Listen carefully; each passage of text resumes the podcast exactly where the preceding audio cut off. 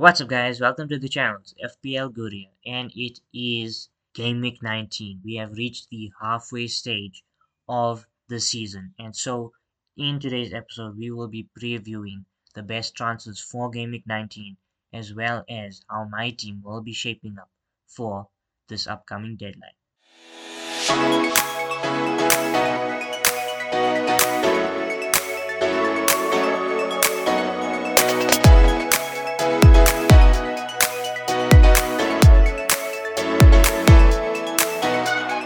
So yes, it is a very special day, a very Merry Christmas to all our listeners on the F P L Guru podcast. And we will be starting off this episode with the transfer traffic section. And we will be looking at, first of all, a couple of players that I do think we should buy for Game Week nineteen. So our first buy is, of course, who else but the hat-trick hero of Game Week eighteen, Dominic Solanke. And yet again, he proved that he is the main man at Bournemouth, and he's having the season of his career in the Premier League. He's already hit double digits in the Premier League. He's only behind the likes of Mo Salah and Erling Haaland on the top goal scorer charts. That is how good Dominic Solanke has been for Bournemouth, and that just tells you how good Bournemouth have been lately. They've really improved from Game Week nine onwards. They are really on a purple patch. Everything seems to be clicking, and it's all falling to Dominic Solanke's feet, or should I say his head, scoring two brilliant headers on the weekend against Nottingham Forest. And again, now he has another great fixture in Game Week nineteen against Fulham, who just conceded two goals to Burnley. So there's definitely an opportunity for points to be had, and he's playing at home against Fulham, so that will definitely help Solanke's case. He even could be a decent shout for captaincy after his recent performances. He's really becoming a brilliant asset to own as your second or third striker in the game. And looking at our second player in today's buy section, someone who I've been looking to add in the buy section for a couple of weeks now is Pedro Porro, and he's been brilliant lately. Yes, last game week he did blank, and he wasn't really as influential as he has been for Spurs of late. But if we look at his numbers from his last few appearances, more often than not, he's accumulating an X G I of over zero point five or so. That is brilliant stats for a defender, because he's finding himself in the midfield, so he's getting opportunities to take shots, and he's also getting opportunities to set his teammates up. And he's obviously, since James Maddison has picked up that injury, he has become the dead ball specialist at the club. And even when Maddison comes back, I don't think he's going to lose all those duties. I do think he could share somewhat of the dead ball situations, because he delivers the ball so well that he's really creating problems in those types of situations. So I think if you don't have Pedro Porro, you need to get him in. He's five point six million now, and he's growing in ownership. So if you don't have him, you should be bringing him in, because Spurs have mixed fixtures, but fixtures that you can work with, and you can back someone like Pedro Porro to have an impact in every game, because Spurs this season have been so fun to watch because of how explosive they are as an attacking side, but also from a defensive perspective, they are so open, so their games are so exciting. But from an attacking perspective, with the season where there's a lack of clean sheets, Pedro Porro has been one of the best attacking players from defense in the league this season, which is why I do think if you don't have him already, you need to get him in this game week. Okay, so looking at a couple of players that I do think we should sell for Game Week nineteen and beyond. Our first sell is Kaoru Mitoma. Still highly owned, even though the midfield slots have been such an important part of our F P L teams this season. I do think if you still have him, you need to get rid of him, because he's not performing. Brighton are struggling this season, and obviously he picked up that ankle injury against Crystal Palace at Selhurst Park, and he was even pictured wearing a protective boot, so he's probably injured. And also, if he makes a miraculous comeback from this injury, he's still going away with Japan to the Asia Cup, so he won't be available for at least the next month or so. So I don't think we should be holding on to Mitoma if we have him. Still very surprised of how high his ownership is, especially when you've got so many other midfielders doing so much better than Mitoma this season. We've had the likes of Cole Palmer, Anthony Gordon, Raheem Sterling is starting to pick up a decent returns on a consistent basis. We have Mohamed Kudus, Jared Bowen, all these types of players in and around that same price bracket, and still Mitoma has that high ownership, which I don't think makes a lot of sense. So if you still have him, you need to get rid of him. And our second sell is one of the other players who is still also very highly owned. Matty Cash at Aston Villa was a go-to defender at one point this season, but his performances for Villa have dropped off. He's no longer part of that first team at Aston Villa, and we know this because obviously he was started against Sheffield United, which in theory is for B team sort of players to get an opportunity to make an impact and ask a question of the manager, should I be starting in the first team? But obviously he didn't have the best of games, and Villa drew the game, which they probably would have looked to win, seeing how brilliant they've been at home and how brilliant they've been this season. So Matty Cash has to be a sell because he's not part of the first team. He's still owned by twenty percent of the game. It is ridiculous for someone who isn't even starting anymore for Aston Villa. So get rid of Mitoma, get rid of Matty Cash.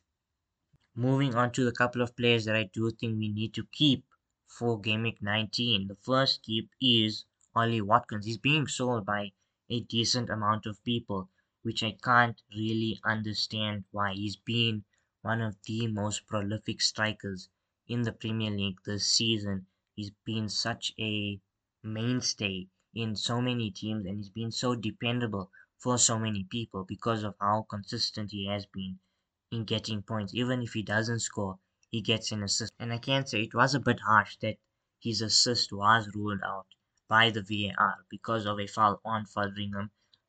Sheffield United did have an opportunity to clear the ball, but unfortunately it was ruled out. So there were no points for Ollie Watkins, who was captained by quite a few people, including myself.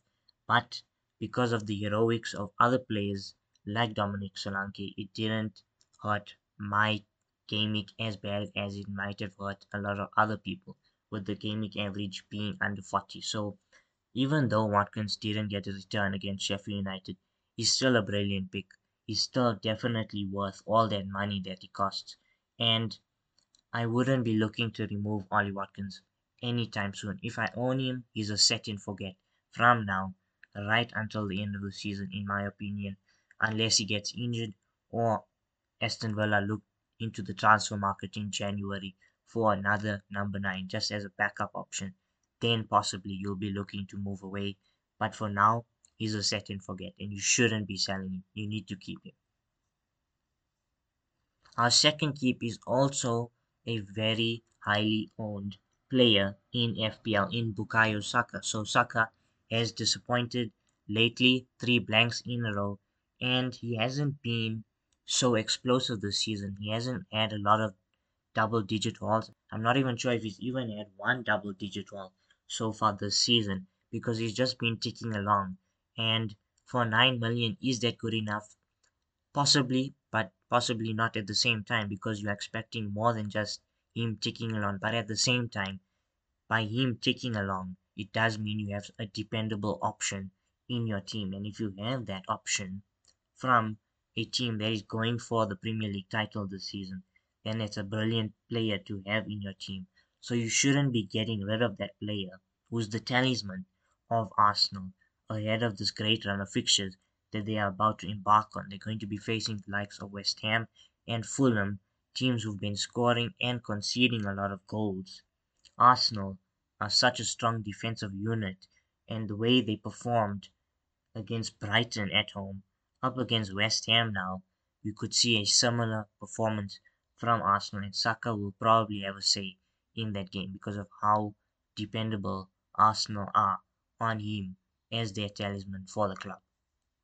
And finally, the last part of the transfer traffic part of today's episode. A couple of players that I do think we need to avoid for Game Week nineteen. And it is quite controversial. So our first avoid is the informant at West Ham, Mohamed Kudus. He's been on fire lately.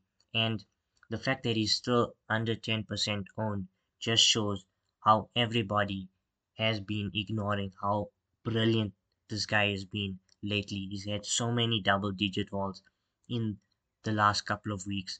The fact that he's still under ten percent owned is crazy, and only now people are starting to realize how good he actually is. But unfortunately, guys, we've missed the boat. If you haven't brought him in, you've missed the boat. And the reason for this is because he's about to face Arsenal at the Emirates Stadium. That is not an easy fixture. I just said right now with Saka that the performance that Arsenal put up against Brighton, they absolutely suffocated Brighton, and they're going to do a very similar thing against West Ham. And West Ham are not like Brighton. They will sit deep and try and absorb all that pressure, and at some point it's going to crack and they're going to concede.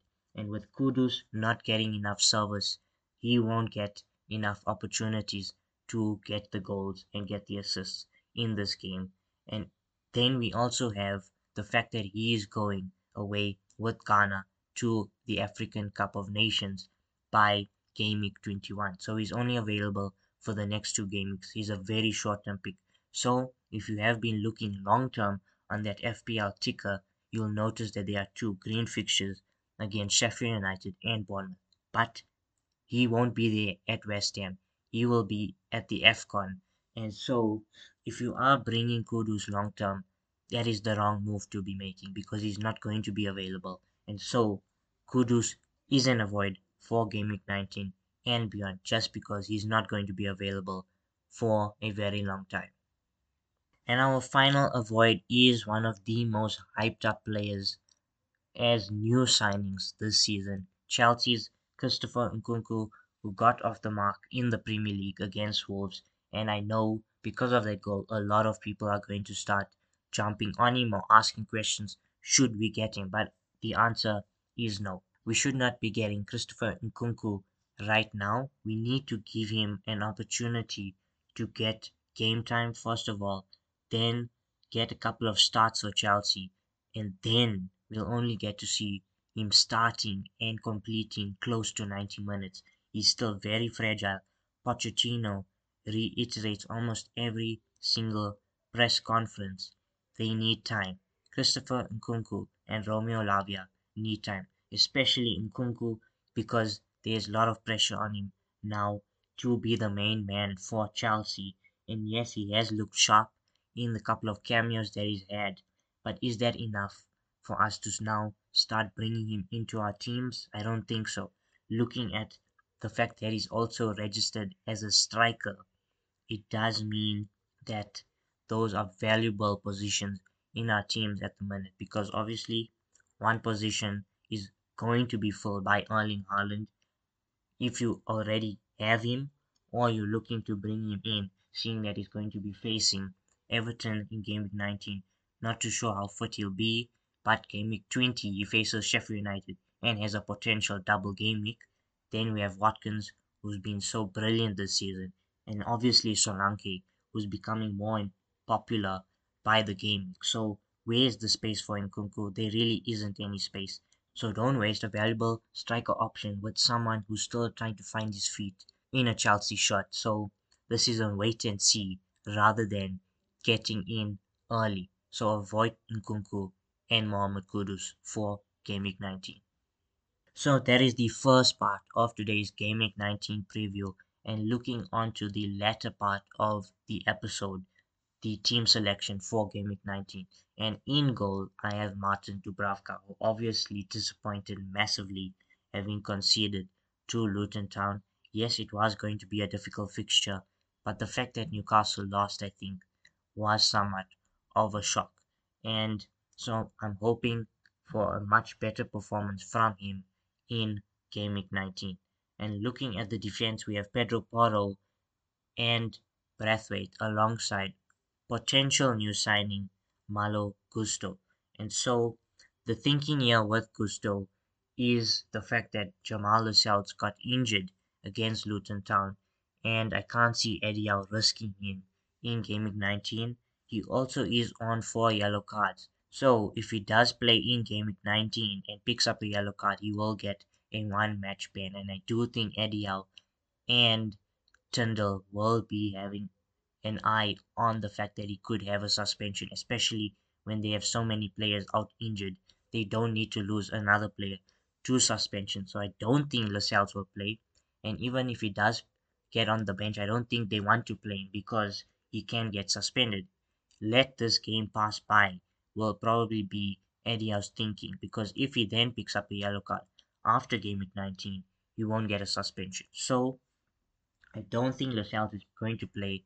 I have Soufal and Taylor who face Arsenal and Liverpool. That is not great at all. So Malo Gusto is going to have to be a new signing, very cheap, four point one million. Will be facing Crystal Palace.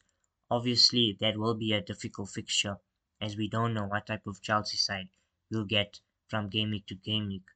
But because I don't have a, another defender with a great fixture, I've had to make a transfer, and Lascelles is the man leaving my team for game week nineteen. Looking at the midfield, it's a four-man midfield with Son, Salah, Kudus, and Bowen. And looking at that midfield, two players have really good fixtures, while the other two from West Ham don't have a great fixture against Arsenal.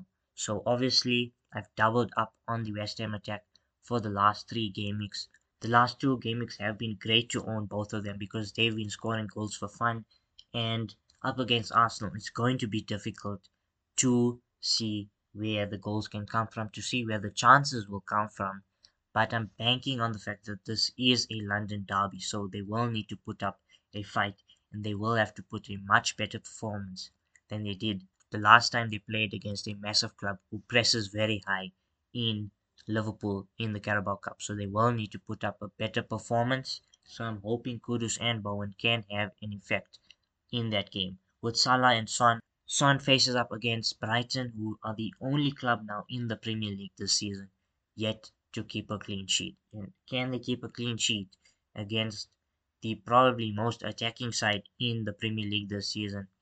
No way possible. They will not keep a clean sheet, and Son will have a massive say, most definitely. With Salah, is definitely a good captaincy shout against Burnley. Burnley haven't been brilliant this season like they were in the Championship, and looking at Salah, how he performed against Arsenal, I think he's really hungry for goals, and I do think he's a good option for captaincy. I also do think Son is a great option for captaincy because of what I just said. Brighton haven't been keeping clean sheets very often and haven't kept a single one in the Premier League this season, so both great options for that captaincy.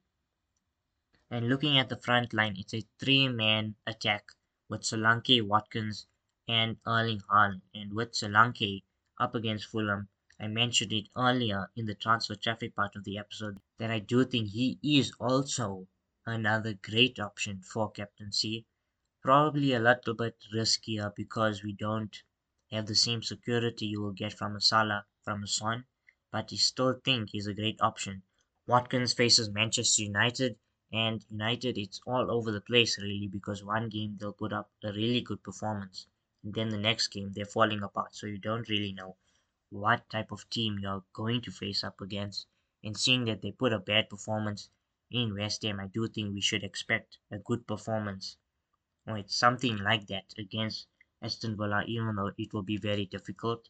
And with Haaland, this is really up in the air because we don't know if Haaland will be fit for game week nineteen. He has been training with the squad during their Club World Cup tour to Saudi Arabia, but he wasn't part of the first team and wasn't on the bench in either the semi-final or final of the Club World Cup. So will he be fit for game week nineteen? I'm really unsure, but I'm taking the chance. I'm going to start him, possibly could be benched at the very least and come on as a substitute. If not, if he's not even included in the squad, then my first sub will be Soufal, who's probably not going to be keeping a clean sheet, even though West Ham have kept back-to-back clean sheets in the Premier League of late. I don't think it's going to happen three times in a row, not at least against Arsenal.